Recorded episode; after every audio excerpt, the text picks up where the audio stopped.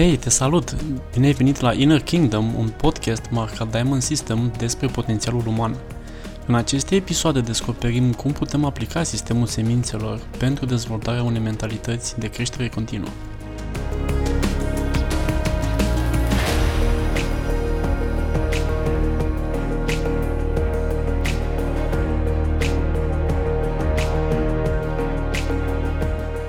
Astăzi vom discuta despre al cincilea obiectiv din D C I, și anume acela despre a aduce un stil de viață care aduce valoare în viața celor din jur. Este unul dintre subiectele cel mai puțin dezbătute cumva dintre cele cinci obiective D C I, care sunt uh, relația perfectă, un corp plin de sănătate și energie, pacea minții și bani precum oxigenul. Al cincilea fiind uh, acesta de a avea un stil de viață care aduce contribuție celor din jur. Motiv pentru care cea mai bună persoană uh, invitată pentru acest episod de podcast este Ciprian Fraico, care este o persoană foarte dragă mie.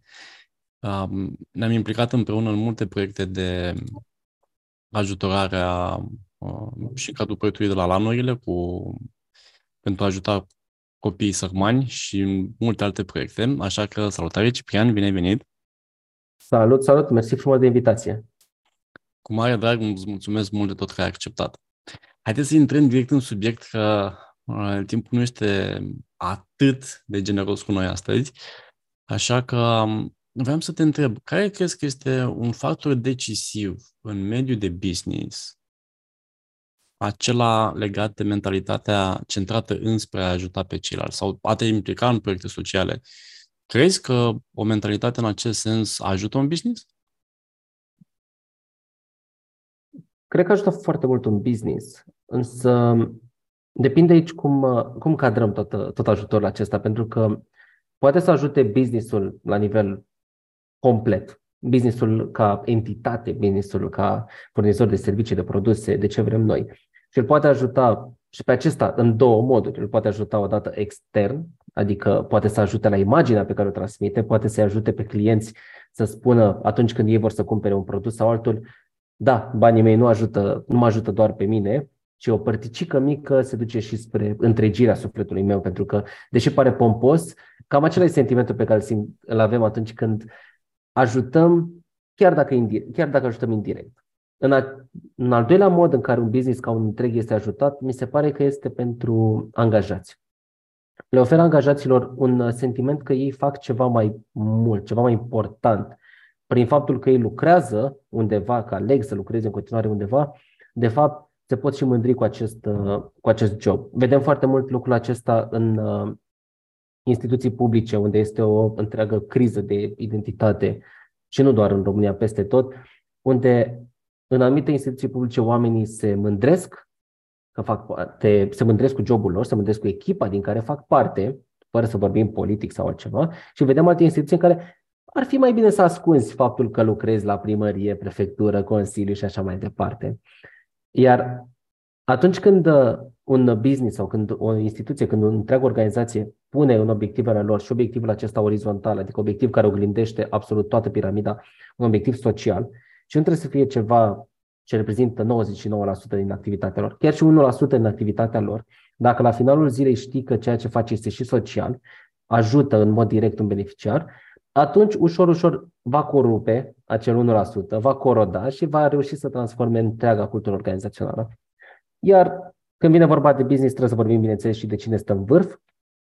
Și observăm, observăm că mai toate firmele care reușesc să reziste, își pun la un moment dat problema aceasta, conducătorii lor își pun la un moment dat problema aceasta. Cred că cel mai bun exemplu aici ar fi Ben and Jerry's. S-ar putea să greșesc, dar dacă nu știu, chiar Ben and Jerry's este firma de înghețată unde băiatul proprietarului a renunțat complet la imperiu când a văzut statistici care arată că înghețata lor, de fapt, duce la diabet, duce la boli. Uh-huh. Și el a zis, nu-mi trebuie banii imperiului, nu-mi trebuie nimic, o să-mi găsesc eu calea pentru că nu văd cum pot să schimb.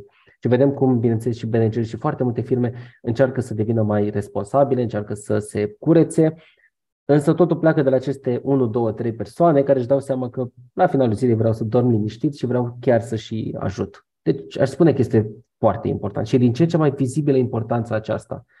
Pentru că muncim mai puțin, muncim mai inteligent și avem timp să ne gândim și la noi. Și când ne gândim la noi, inevitabil ne gândim și la impactul pe care îl avem asupra altor persoane și dacă ne dă cu minus acest impact, simțim că luăm mai mult decât dăm, atunci simțim nevoia să facem schimbări. Da, exact, exact. În sistemul șlefuitorului de diamante, oricum noi spunem că nu există legătură de cauzalitate între, de exemplu, între bani și fericire. Da, cu toții știm că la un moment dat poți să ai o grămadă de bani. Și eu cunosc multe persoane care au foarte mulți bani. Și cu una dintre ele stăteam de vorbă acum câteva luni și îmi zicea, bă, Felician, am bani. Au început să vină din ce în ce mai mulți, e ok. Am doi copii minunați, sunt tânăr, am casă, am mașini. Bă, da, mă simt gol. Simt că nu... Pur și simplu nu știu de ce trăiesc. E, simt că mă învârt în cer, că parcă e o rutină. Nu există nimic care să mă facă fericit. Plec în vacanțe, ori de câte ori vreau. Deci un om care, și un om, un tip foarte deștept, a ajuns într-un punct în care, da, avem visul ăla în care, dacă ai bifat-o pasta, pasta, pasta și pasta, gata, în mod automat ești fericit.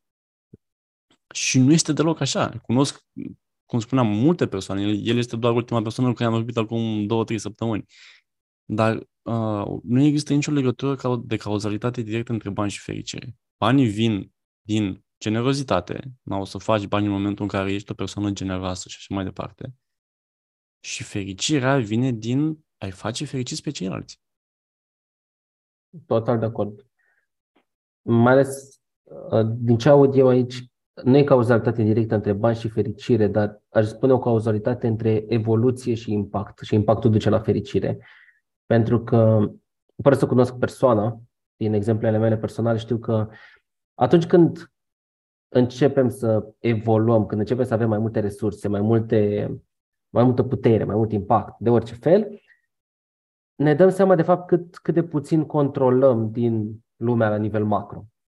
Uhum. Și dacă evoluăm prea repede, la un moment dat s-ar putea să ne simțim separați ori de tavan, ori de oamenii care sunt mult mai bogați, mai buni decât noi, ori față de podea, față de persoanele care trăiesc o viață simplă, raportat strict la bani, la influență, la orice, orice plan de evoluție avem.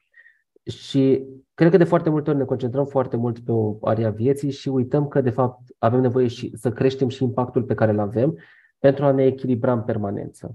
Adică nimeni nu-și face un plan, toți ne facem planuri de evoluție financiară. Sau ne gândim, mi-ar plăcea să câștig anul ăsta o mie de lei pe lună, anul viitor o mie trei sute, o mie cinci sute și tot așa, dar nimeni nu-și pune în paralel, asta înseamnă că vreau să ajut o persoană pe lună, data viitoare pentru că unu virgulă trei, o persoană și un copil. Peste doi ani, două persoane, peste trei ani, trei persoane. Nimeni nu se gândește și la impact să-l măsoare într-o anumită formă, pentru că după aceea oricum ne dăm seama dacă e suficient sau nu. Și de aceea zic că pe măsură ce evoluăm, ne dăm seama că vrem să atingem mai multe persoane, vrem să impactăm mai multe persoane și partea foarte, foarte, foarte tare este că devenim mai buni la a măsura. Începem să ne dăm seama mult mai bine unde impactul nostru are efect, unde nu are efect și ne dorim să-l mutăm altundeva pentru a avea din nou, din nou impact. Însă cred că multe persoane simt această lipsă de conectare, pentru că totuși să fim sinceri, dacă ai mai mulți bani, poți să ai mai mult impact. Adică dacă, matematica ne spune că dacă luăm... Teoretic, dacă, da. Exact. Dacă întrebăm un robot, e mai bine să ai mai mulți bani sau mai puțin, o să zic că e mai bine să ai mai mulți bani.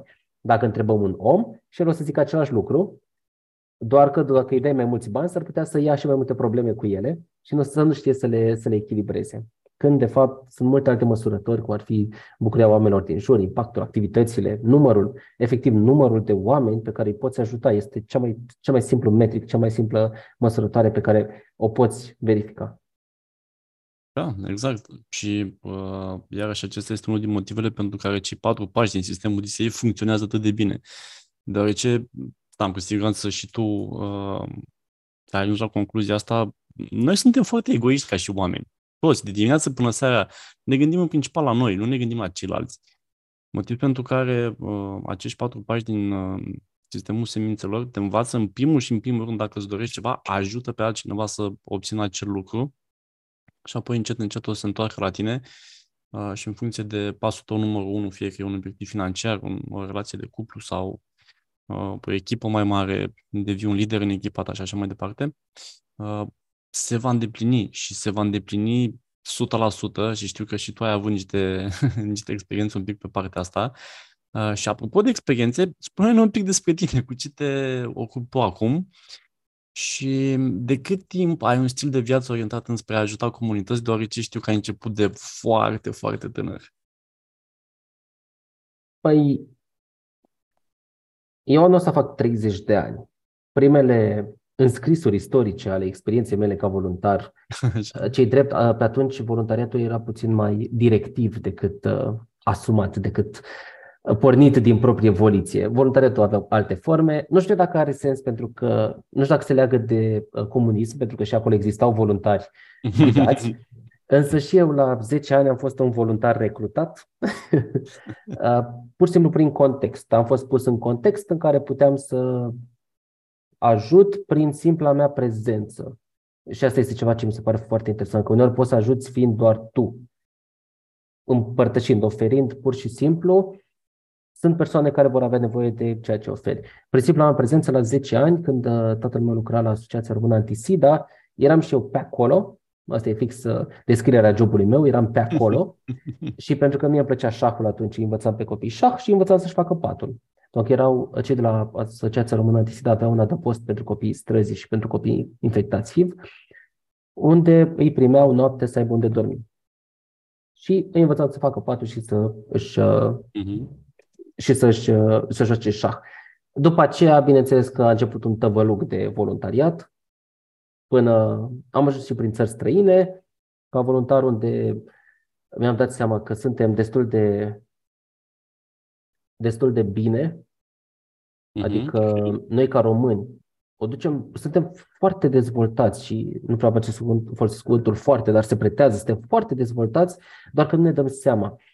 Ne-am, ne-am chinuit de mult să ne dezvoltăm, să creștem, să memorăm foarte multe lucruri, pentru că se atacă școala că memorăm multe lucruri. Ei bine, în afară nu se memorează atât de multe informații și de aceea, în momentul în care ne întâlneam cu alți tineri, avea o relaxare plictisitoare. Adică noi suntem genul care, dacă vedem o familie care are nevoie de ajutor, o parte mare din grup, într-un grup de români o să zică hai să-i ajutăm și să apucă de treabă. O parte mare dintr-un grup relaxat din afară o să zică um, avem vreun lider, ceva, vreun cineva, un cineva, și asta e termenul cheie, un cineva care să ne zică cum să ajutăm. Asta am învățat eu de-a lungul timpului. După aceea, bineînțeles, am avut un traseu foarte interesant. În liceu, majoritatea timpului am fost plecat în afară și am fost și pe la liceu, dar am fost în multe proiecte europene unde am învățat despre egalitate de șanse, despre cât de important este să ai grijă de cei din jurul tău, pentru că se poate întoarce și pentru că așa e normal, până la urmă, dacă vrem o lume mai bună. Right. Am fost în, în Suedia patru luni, unde am lucrat la o, în birou Europa Direct și acolo am, acolo am avut un șoc cultural, pentru că noi se prezintă țările acestea nordice ca fiind paradis. Și este un paradis. Nu, nu mint. Chiar este un paradis acolo, însă este un paradis plictisitor. Țin minte că, și spun asta la fiecare curs, pentru că lucrez cu instituții publice, la fiecare curs. Mai ales că se vorbește despre neajunsurile noastre. Uh-huh. Că atunci când am fost acolo, și asta era acum unsprezece ani, când mergeam acolo, îi vedeam pe copii care merge, copiii care mergeau la școală. Se trezeau dimineață în casele lor curate și frumoase.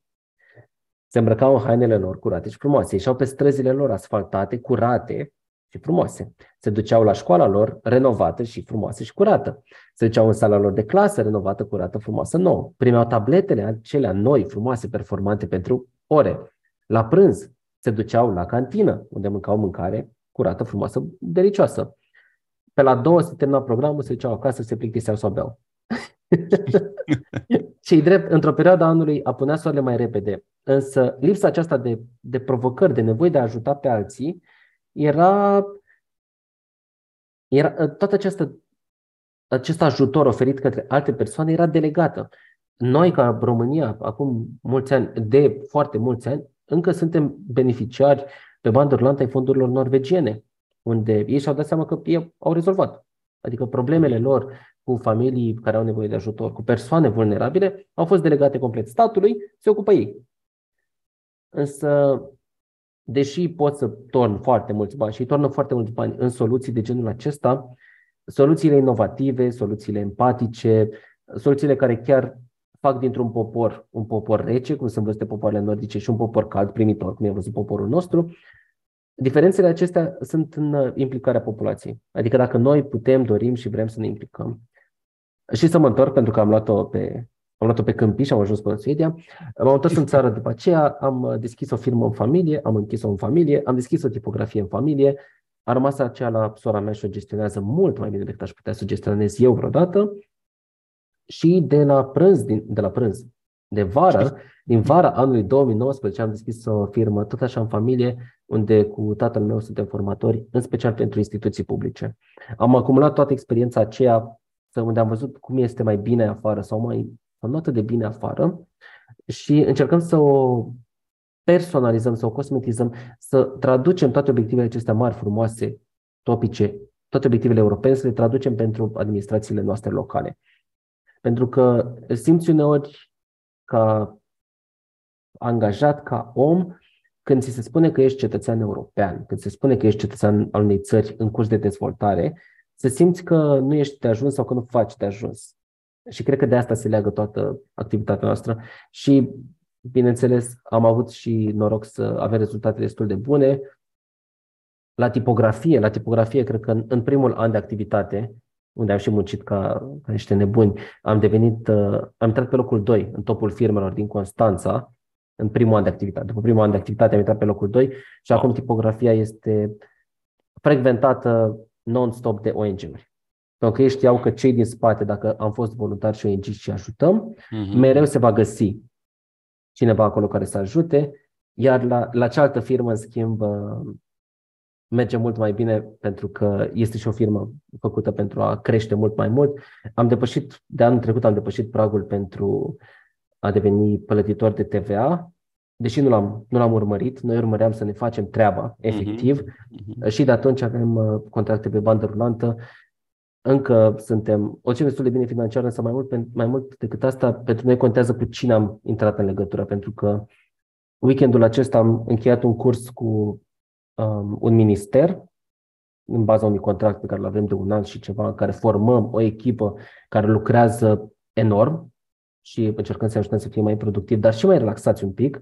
Pentru că gândiți-vă la felul următor, cei cu care lucrăm acum, cei cu care lucrăm noi în fiecare, în fiecare zi aproape, sunt cei care creează legile, creează contextele, creează mesajele care îi spun omului de rând dacă merită sau nu să pleci din țară.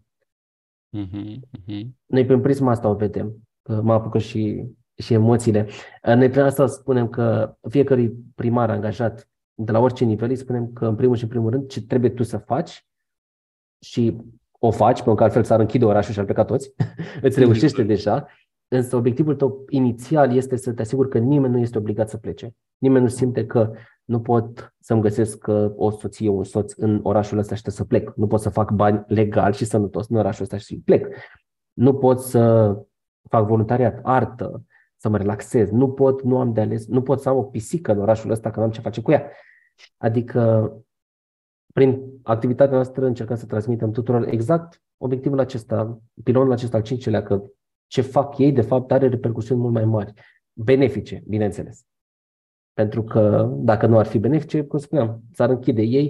Mi se pare că instituțiile publice, cei pe care îi deservim noi prin statutul lor, sunt singura, singurul tip de organizație. Sunt și O N G-urile, nu zic nu, însă O N G-urile se și autofinanțează și caută întotdeauna să se și susțină, însă instituțiile statului sunt cele care, prin definiția lor, există pentru a ajuta, pentru a acoperi nevoi.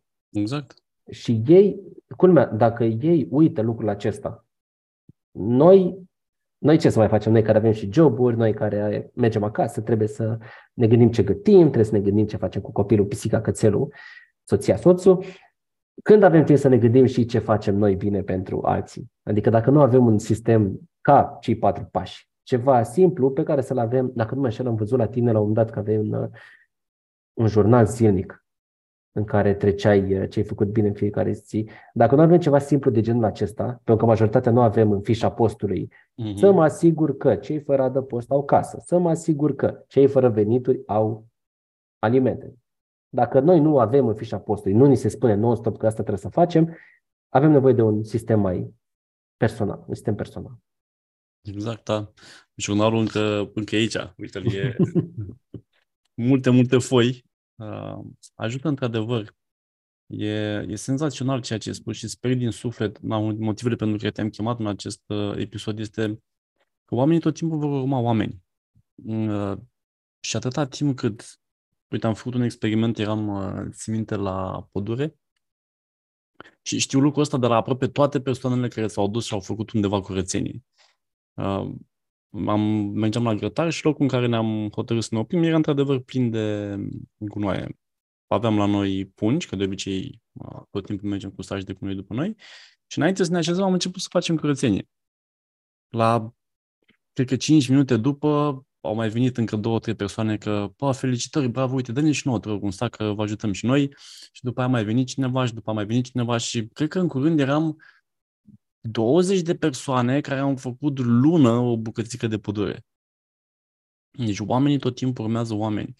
Și uh, ar fi atât de genial dacă noi acești, na, părinți noi, tineri, care se presupune că am ieșit cumva din zona aceea comunistă și avem o gândire mai deschisă, mai liberală și așa mai departe, am putea să ne să educăm viitoarele generații, mă, să ajute. Atât. Imaginați-vă cum ar fi fiecare familie să facă o activitate împreună, o activitate socială, o activitate care ajută o comunitate o oră pe săptămână. Atât. O oră pe săptămână. Și asta În... cred că, scuze, dar asta mi se pare că ar, ar schimba efectiv modul în care ne raportăm noi la, la comunitățile orice, acestea. Orice, exact. Gândește-te... Scuze, spune. Gândești la felul, sau mă gândeam în felul acesta, voi când ați făcut acțiunea aceea cu curățenia, modul în care mă gândesc mereu la acțiuni de genul acesta este că schimbăm puțin regulile, pentru că noi suntem obișnuiți cu anumite limitări in, um, invizibile. De exemplu, dacă ai două persoane care, ce mai simplu, două persoane care stau pe bancă și vedem lucrul acesta foarte des. Vezi o persoană, ți se pare că este o persoană cunoscută, instant, parcă în mintea ta este un declic, am voie să mă duc, să glumesc cu persoana asta, să o iau în brațe, să, să-i fac un masaj, să o gâdir, să nu știu ce. Și se duc persoanele acolo, iau persoana aceea în brațe sau o pupă sau îi zic ce frumoasă este, persoana se întoarce și altă persoană. În momentul acela îți dai seama instant cine face voluntariat și cine nu. Mm-hmm, Pentru că persoana exact. care face voluntariat o să glumească, o să continue pe aceeași, nu o să-și ceară scuze pentru că a încercat să facă ceva drăguț pentru omul acela, să se poarte cu el de parcă ar fi un prieten, pentru că este ceva natural. În schimb, o persoană care nu a făcut voluntariat, care rămâne cu tiuța sa, că a fost educată așa, că nu a avut oportunități, orice motiv, o să se sperie puțin și o să-și ceară scuze pentru că a încălcat ceva. E ca un citat vechi, nu avem voie să ne iubim pe stradă, dar avem voie să ne batem pe stradă. Uh-huh. Ne-am obișnuit să... Să nu avem voie să fim drăguți unul față de cealaltă pe stradă și în activitatea voastră mi se pare că, știi, atunci când apune soarele sau când vine un nor, se lasă acea umbră frumoasă, răcoroasă. Exact așa mi se pare că este la fiecare dintre noi. Dacă fiecare dintre noi începem să facem ceva ce nu ar trebui, în ghilimele, să facem. Adică mă duc la grătar, nu mă duc să fac curat. Dar dacă fac curat, parcă vine norișorul meu și se așterne frumos, se așterne o umbră răcoroasă peste un spațiu micuț. Vine încă cineva și tot așa și tot așa și tot așa și parcă nu ne mai arde soarele și ne doare capul, parcă este o briză călduță peste tot lanul, pentru că fiecare a venit cu o parte de-a lui și fiecare ne dăm seama că de fapt putem avea un impact mai mare. Și cred că aici este cel mai frumos lucru pe care îl primești atunci când începi să te implici în comunitate. Îți dai seama că ți se permite să faci multe alte lucruri. Ți se permite să faci curat, deși nu-i treaba ta. Ți se permite să ajuți pe altcineva, să vorbești cu oricine, să-i spui oricui ceva drăguț. Ți se permite, pentru că nimeni nu ți-a spus că nu ți se permite, dar prin diferite, diferite ori lecții de viață, ori momente, ori um, momente în care am înțeles noi concepte, așa, în diferite cazuri, noi am învățat că Fiecare trebuie să stea în cutiuța lui. Dacă mergi la un festival, păi se schimbă complet contextul, toată lumea râde, se bucură. Dacă ești pe stradă, de ce să te bucuri? Stai cu minte acolo. Mm. Aștepți autobuzul? Așteaptă autobuzul. Și nu zic că sunt, nu sunt și momente solemne, momente în care ar trebui să fim respectuoși, liniștiți, însă asta nu înseamnă că toate momentele sunt așa și așa. În fiecare moment ar trebui să stăm să ne gândim și pe măsură ce ne implicăm în comunitate, începem să intuim momentele acestea. Adică începem să, începem să zâmbim unui copilaș, chiar dacă nu e copilașul nostru, dacă a făcut o trăznaie sau ceva. De ce? Pentru că este un copil, contextul nu mai devine îl cunosc pe copil sau pe părinte sau nu. Contextul devine eu sunt un om, el este un copil, a făcut ceva ludic, jovial și este normal să glumesc cu el, cât timp, bineînțeles, nu mă duc în extremă. Însă începem să ne dăm seama cât de mult putem afecta comunitatea aceasta, cât de mult putem ridica alte persoane, pentru că ne, ne apasă suficient de multe lucruri. Da, ai, ai mare dreptate. E, și e iarăși unul dintre principiile D C I, principiile cu care lucrăm în acest sistem uh, și pe care culmea l-am testat, îl testez în continuare că na, nu e ca și cum noi care aplicăm ăștia patru pași, nu suntem oameni și trăim așa pe un oricșor. Mm. Dar uh, începe să semene. Deci oricât de, oricât de ciudat ar suna, începe să semene. Chiar dacă ai probleme, uh, eu am aici, de exemplu, în fața laptopului, uh, am o grămadă de post-it-uri care mă ajută să rămân ancorat în... Uh, știi că le-ai văzut. Uh-huh. Am dovezi că există, nu vorbesc așa, doar de trebuie de a vorbi. Care m-a ajutat să rămân într-un anumit mindset și pe unul din ele scrie fix în felul următor. Când ai o problemă sau o depresie sau orice altceva, gândește-te cum poți ajuta pe cineva și problema ta dispare. Și așa este. De ce? Pentru că faci exact ăștia patru pași. Ce vrei? Vreau să am o stare de spirit mai, mai bună. Ok. Găsești o persoană care e în aceeași situație ca și tine. Du-te, ajută-o și seara, du-te și gândește-te la faptele bune pe care le-ai făcut pentru persoana respectivă și depresia ta o să vezi că o să dispară. Nu o să devină mai mică, crede lumea că se întâmplă, nu, păi da, ok, că prin comparație, dacă mă compar, nu știu, cu un boschetar, da, așa te produc extrem de bine. Nu, problema ta dispare. Se vindecă. De ce? Pentru că tu ai început să ai o mentalitate orientată înspre a ajuta, o mentalitate orientată înspre altcineva și nu una egoistă. Toate problemele pe care le avem vreodată în viața asta sunt din cauza a mea și a lui al meu. Jobul meu, iubita mea, depresia mea, problema mea și așa mai departe. Și cu cât te focusezi pe ele din ce în ce mai mult, și tu știi cu siguranță foarte bine, nu o să faci decât să le faci din ce în ce mai mare, nu o să le rezolvi. Mm-hmm. Focusează-te pe problemele altora, rezolvă problemele altora și o să vezi cum te vei schimba pur și simplu din interior ca și om. Plus că e mult mai simplu. Pentru că de obicei aceste probleme, aceste dorințe, noi, pentru noi sunt personale. Pentru tot ce ține de noi, pentru noi este personal. Uh-huh. Dar așa când mergem către altcineva, când ajutăm pe altcineva, odată nu e personal, nu despre noi. În al doilea rând avem o scuză. Și asta ne face să acționăm mai creativ, pentru că atunci când vrei să ajuți pe cineva, ai scuza că vrei să ajuți, că vrei să faci ceva ce toată lumea înțelege că este bun și ai permisiunea să fii creativ. Și ne fiind personal, putem să fim mult mai deschiși, mai liberi, însă asta, asta acționează ca, ca un mușchi. Ne obișnuiește pe noi după aceea să învățăm cum să găsim soluții și în viața noastră, cum să ajutăm pe alții. Este fix un mușchi care se antrenează, doar exact. Că noi îl păcălim. E de parcă ai încercat să faci bandă. Unele persoane o să meargă pe bandă normal, unele o să asculte muzică, unele o să se uite la un film, unele o să meargă cu altcineva, dar toată lumea face bandă. Picioarele acelea tot se mișcă. Adică mușchiul tot lucrează, chiar dacă îți distragi tu puțin atenția. Exact. Îmi place că folosești foarte mult cuvântul uh, ni se permite, aflăm că putem uh, și așa mai departe. Uh, într-adevăr, cred că mai ales în, dacă ne uităm acum pe geam în timpul în care trăim, unde nu se gândea nimeni că o să mai existe pandemii pe fața pământului și după o pandemie merge niște topping de război. Mm. De ce nu? Și credem că păi, ce se poate întâmpla? Păi nu, mai mă, că e, avem nevoie de siguranță, avem nevoie cum... Iarăși, când era egoistă, ne uităm un pic în urmă în ultimii doi ani de zile că s-au întâmplat lucruri care nu s-au întâmplat probabil în ultimii... Nu știu, dacă a fost vreodată război imediat după o pandemie, nu știu, cu siguranță cred că au fost cândva în istorie, dar nu s-a mai întâmplat de mult timp. La noi nu cred. Știu că a fost spre Asia. În schimb, la noi ce văd acum, am învă- ceva am învățat în ultimii o sută de ani. După al doilea război mondial, chiar ascultam astăzi ceva, după al doilea război mondial, care a fost, bineînțeles, ca orice război, de altfel a fost crunt, uh-huh. toată lumea a început să se orienteze către reconstrucție. Cum putem să reconstruim?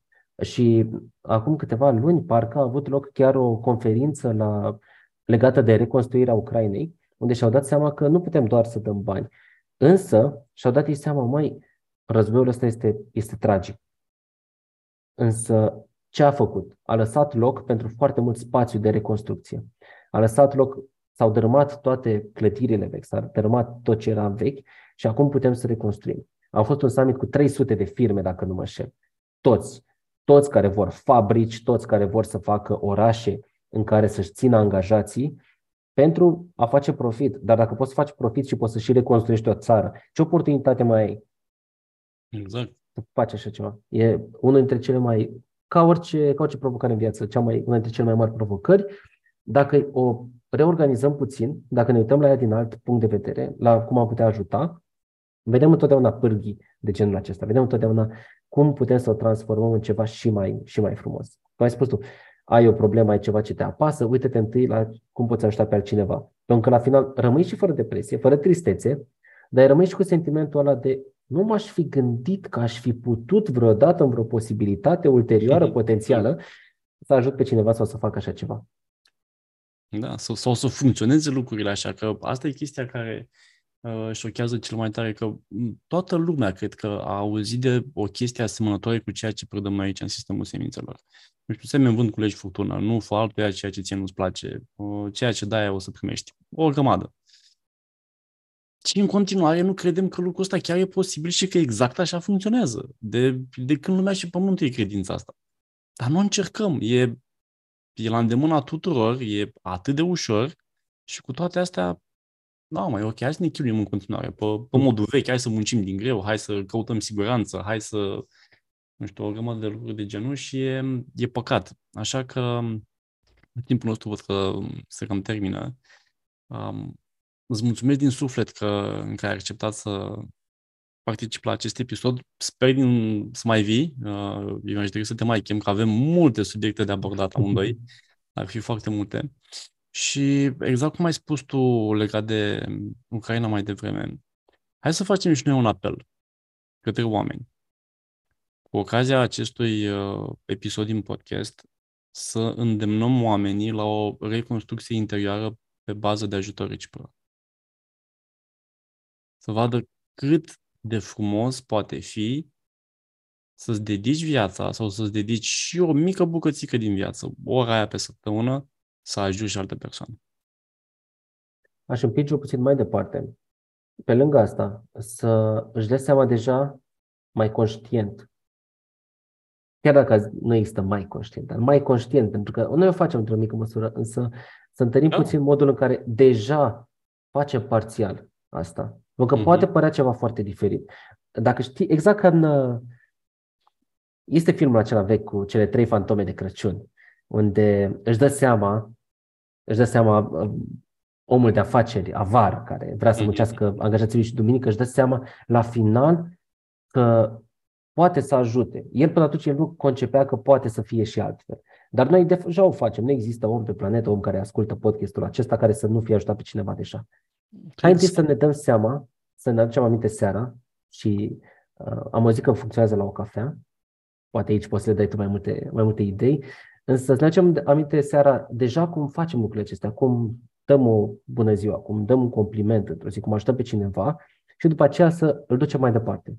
Încă cinci la sută, încă cinci la sută, încă cinci la sută până când ne obișnuim să facem constant mult mai mult și atunci o să vedem cum oamenii din jurul nostru sclipesc. Exact. Exact asta ai pus bine accentul. Începi să sclipești. Oamenii o să zică bă, dar e ceva schimbat așa la tine și nu, nu, nu înțeleg ce. E lângă faptul că începi să devii jovial și cu zâmbetul pe buze și așa mai departe. Dar da, inclusiv în momentul în care te duci și cumperi o pâine, ai ajuns pe cineva. Da. Pâinea pe care o cumperi de la Kaufland ajută mii de persoane să-și primească salariul. Toți angajații din Kaufland ajută la construcția drumurilor și așa mai departe. Pentru că e un, un ripple effect care se tot întâmplă. Așa că tot timpul ajutăm, de dimineață până seara, exact cum uh, vă recomanda și Ciprian, haideți să o facem mai conștient și mai organizat, să mai adaug și eu un, uh, un mic adjectiv, și să fie și un pic mai organizat. Și în continuare îți mulțumesc din suflet, acum chiar am terminat timpul, mai rămâne pentru un alt podcast, un alt episod. Îți mulțumesc din suflet, să ai o zi excepțională uh, și ascultătorilor noștri vă doresc exact la fel multe semințe bune, la revedere! La revedere!